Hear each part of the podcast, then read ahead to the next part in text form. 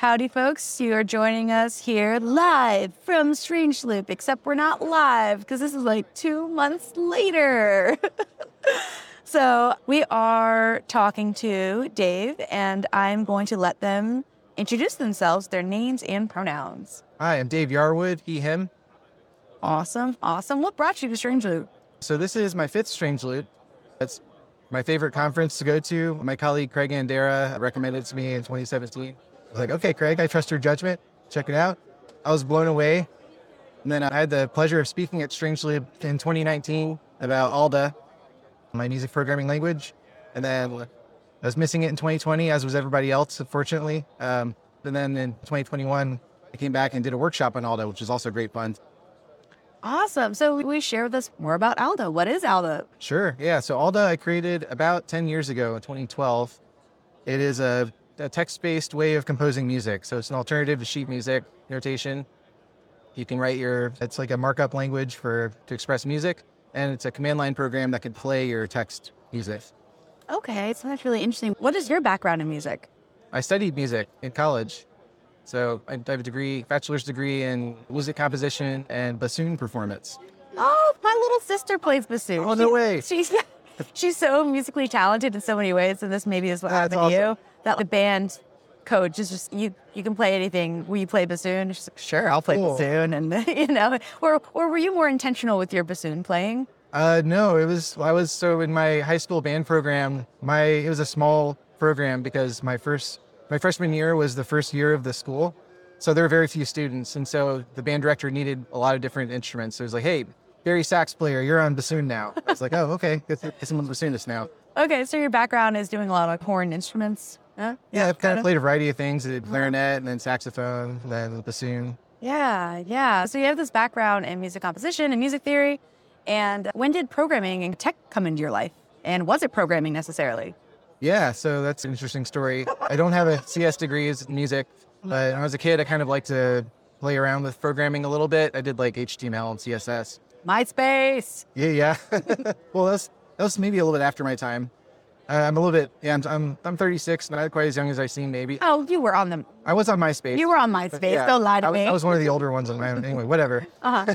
so I was like making websites, you know, in the 90s, 2000s, and just static ones. Didn't know JavaScript or anything.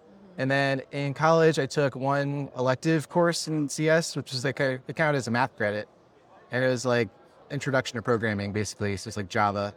And I was like, oh, this is really cool. But I was already halfway on the way to a music degree, so I just kind of let it be. But then it kept getting the itch. And so after college, I looked at Python and Ruby. And I was like, these are cool languages. I want to learn more languages. And then it was like Haskell. And then it came to Clojure. Did you just casually mention Ca- Haskell? I was like, I just, just picked it up. Got a random interest in Haskell. Yeah, I mean, I, I didn't do anything significant in Haskell, but it was my uh, it was how I dipped my toes into functional programming. Oh yeah. Okay. Have you seen that? I think it's a visual. It's a meme that goes around that it's like you have to have seen this. Different programming languages as different like music music genres. Oh, that sounds cool. It's pretty cool, and it's says that uh, like Lisp languages, for example, are like black metal that nobody really gets. It. Like, okay, weird kids. metal. Obscure black metal, and uh, Haskell is like jazz. It's it's a, you Oh, know yeah. very technical. If you get it, you get it. But That's it's very comparison. yeah very advanced. So like, how does that feel to you? And then what most influences Alda, and and why? Okay, so let's see. Yeah, so I think Haskell is obviously very technical. You have to. There's a lot you have to understand. It's very academic, which maybe is why I didn't quite stick with it that that long. The functional programming part's definitely captured my interest, and I feel like that part is pretty easy to learn. Actually, I don't think Haskell needs to be intimidating. If you're interested in Haskell, go learn it. Learn You a Haskell is a really good book. That's what I read to, to learn the basics of it. I don't think I read all of it because at a certain point there's just too many it, concepts to fit in your head. I've basically never finished a book, so There you go. started a lot of them. Nothing wrong with that. Mm-hmm. But yeah, I think so. Haskell kind of primed the pump for me for Clojure because by the time I, I found Clojure, I already understood the ideas of not mutating stuff and like map and filter and reduce. It's all there. Yeah, yeah, totally, totally understand that.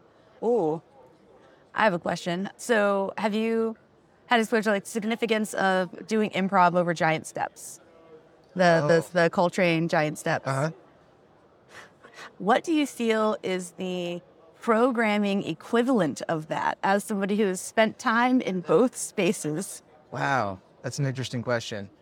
I'm sorry, that was Uh, a curveball. Yeah, so for con- for context, for those of you who aren't familiar with Giant Steps, it's like John Coltrane, and it's the changes are just very fast and they're very unusual.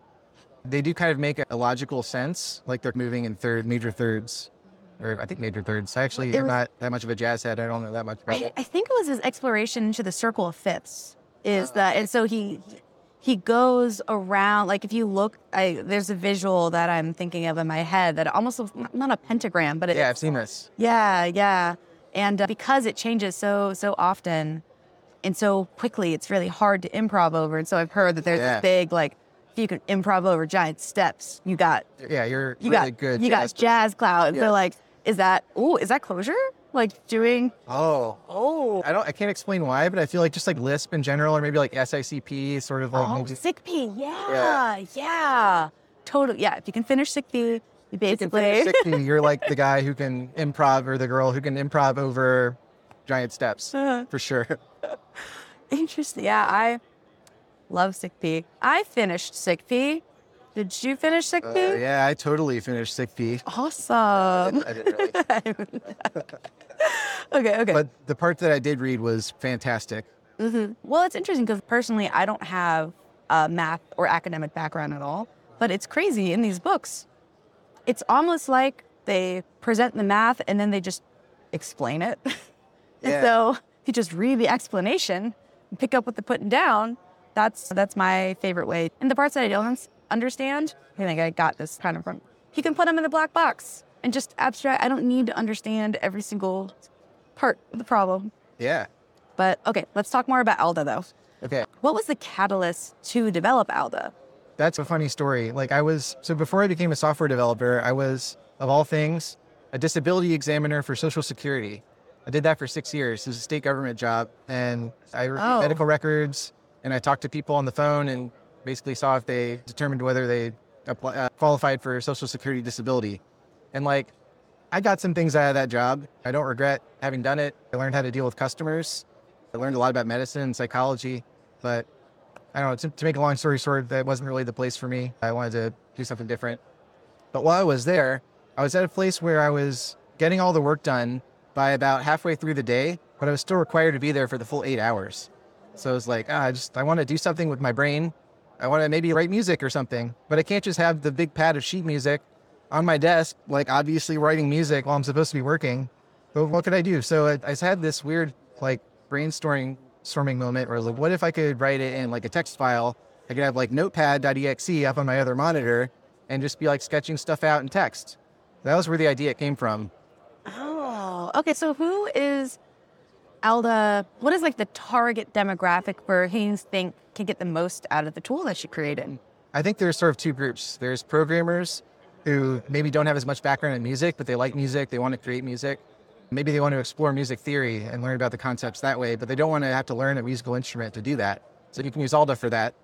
And the other one would be musicians who want to explore programming and create music with a computer. Oh, wow. So bridges both right. Now, would you say that it makes, I guess, communication between those two groups uh, facilitates it being accessible? So if you have a group of people and not like I would know, all of your friends do music, and for some, and you never learned it, could they jam or collaborate on something musical? Does, does Alda facilitate that? I hope so. I haven't done anything like that before, but I think, yeah, maybe. I think uh, if, yeah, it's interesting. It's interesting to think about like somebody who's confident in Alda bringing like a, a Bluetooth speaker connected to their laptop, and like showing up with some people who are playing music and coding some stuff up on the fly. Yeah. I don't know if Alda. I, again, I've never tried it, but that'd be a good aspiration. I think hmm. for Alda. Hmm. Okay. Do you think the experience, and I know that this is kind of your baby, so you're a little biased, but who do you think the experience is better for? The person with, because honestly, as a person that doesn't play any music and does do a lot of programming, that it'd be so, I like just the joy that I would get from them. So that's part of the experience. The joy I would get be so exciting. And then the people that that from already have this familiarity with music, like from that side, who do you think benefit? Like, who do you think is going to be more happy? Is that? Yeah. Is, is it cheating if I say they're both great avenues to I don't think so. I, I it's just know, I created Alda. I actually didn't have much of a programming background. I learned all this stuff after I was already a musician. So that was, I think, part of it. Like going back a little ways further, when I was in college and not at all pro- knowledgeable about programming, I just discovered that music programming languages are a thing. And in particular, there's this one called MML, Music Macro Language, that if you ever had a flip phone where you could program little ringtones, that was the language for that. But they also used it for Nintendo Entertainment System music and other things. So I found out about that and I was like, oh, this is really cool. Let me try this. And I was fascinated because I didn't know how to program, but here I could write a, program essentially that makes music. yeah, that's that. When I I've interacted with like Fruity Loops and things like that, and I end up just getting kind of like irritated. And I'm like, can't I just program this into a, a loop, please? I get irritated because I know a loop when I see it. I know it's mm. possible. If I'm already working through this programming interface, I know it's possible to throw this on a loop, you Yeah. know, and not have to interact with the GUI, I guess is the, because, you know, they have the looping mechanism there, but like to not have to press the button to do it, I can just, Right. you know, Frustration uh, with GUIs was a big, another big part of Alda, because I had used graphical sheet music programs in college in my composition classes, and it was fine. There's, they're, they're good programs. Sibelius and Finale are both really good, but if you have like a programmer's mind and you identify abstractions and like the boxes around things, like oh, this is this is my motif. Now I want to repeat that and transpose it up a step or whatever. You have to do that manually in a GUI application. That's kind of frustrating. yeah, yeah. Do you use Emacs by any chance? No, I'm a Vim person actually. I don't know if I'm not sure if Vim has a um, like in Emacs you can create these macros of I'm doing this thing and you can just attach it to you can create a macro real quick, bam, bam, bam, bam, and get it done. Uh, does Vim Yeah. kind of have a similar? Oh yeah, Vim has a really good macro system. It's more about I don't know if it's similar or different to Emacs ones, but like you record a series of keystrokes essentially. yeah, yeah, same thing. Yeah. Okay, cool. So is Alda an open source project? Are there any to dos? If somebody's hearing this podcast, oh my God, that's exactly what I need. How do you suggest they get involved in? Does it any outlining to dos and how to contact you? Can you share with us a little about that? Yeah, I'm glad you brought. Uh, glad you asked that. So it's free and open source. Will always be free and open source. I love collaborating with people. It's mainly a one-man show, which makes sense. I have the most context on the thing, but every now and then I get some contributions, and it's I really enjoy talking with people, collaborating. So if this interests you, you can check it out on GitHub. There's the official website also alda.io that has like links to the GitHub. And there's a bunch of open issues, or uh, oh, there's also a Slack group, which may be a good good place to jump in and say, hey, at Dave, uh, you know, what do you need help with right now? And offhand, I know that documentation is a big thing that could use improvement. So if anyone really likes documentation, please talk to me. Yeah, and so this is a Slack channel within the Clojurian Slack, No, Or it's a dedicated. the dedicated O's and thing. Awesome, awesome. And that is alda.io is the kind of That's right. website. All right, awesome. Well, any more thoughts that you'd like to share? Any anything that you burn in that you'd like to get off your chest? Just that Strange Loop is a really awesome conference, and my favorite talks are the ones that are creative oriented. There's always at least two or three. Yeah, anything involving art of any kind, music, dance, poetry, being generated by programs is super fascinating.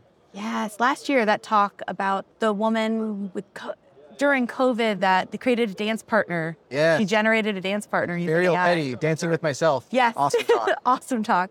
And yeah, I totally agree. I love that's why I love Strange so much is the, you know, it's the people. Um, so with that being said, everything will be linked in the description wherever this is posted. And it was really good talking to you, Days. Thank you. Thanks. This is fun.